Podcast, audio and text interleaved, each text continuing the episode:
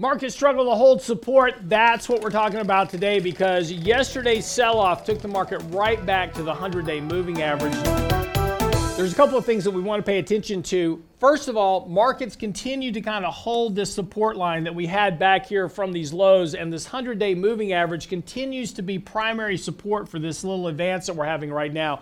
So again, there's a couple of good bullish things that are going on. Money flow buy signals are back in place. Money flows are trying to improve here, but not a lot. There's still a lot of underlying weakness in the markets here as we move into the Q3 earnings season, which actually starts this week.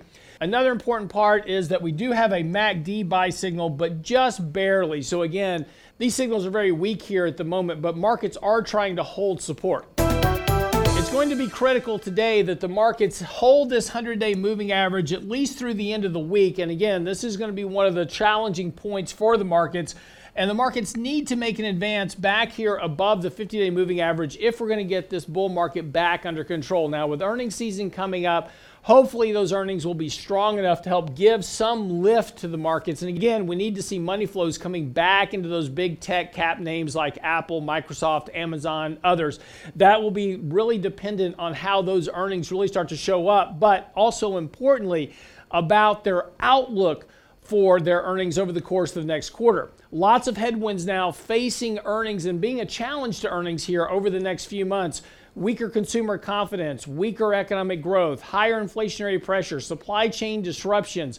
All those are going to start to weigh on margins. And if these companies can't pass on those higher costs to consumers, it will erode their margins. Now, that's going to be problematic here because earnings estimates going into 2022 are very elevated still. Those have to come down here as economic growth continues to weaken with a lack of fiscal liquidity coming into the markets, with concerns over the debt ceiling, another debt ceiling debate issue coming up in December, the Fed going to taper. There's a lot of things right now that's kind of hampering this potential for the markets to rally over the course of the near term. That brings us back to today's technically speaking report on the website here, talking about these longer term sell signals that we have in place right now as well. And again, we discussed this a little bit yesterday, but wanted to retouch on this again that we do have a money flow sell signal on a monthly basis. These don't happen very often, but when they do, they tend to be fairly decent indicators of correction periods in the markets. Now, does that mean you have to have a major crash, a major correction?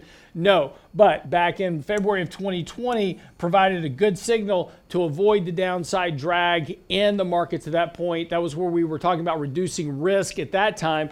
Before that, we have to go back to December of 2017, where we passed the Trump tax cuts that led to basically the whole taper tantrum that we had with the Fed going into December of 2018. So, again, these signals don't necessarily mean there's an immediate correction upon us, but they do tend to signal weakness in markets going forward. Is that what markets are telling us currently? Possibly. And again, with so many headwinds out there, I would expect to see earnings come in weaker than expected. That's going to start to weigh on profitability for companies. And with valuations still elevated here to a great degree, this is going to make it more challenging to justify prices at these levels. So, some caution in your portfolio management certainly recommended here. If you have any questions, the article is up on the website at realinvestmentadvice.com. Go by there. You can see all these signals and all the analysis that goes along with it. I'm your host, Lance Roberts, for three minutes on markets and money. See you back here tomorrow.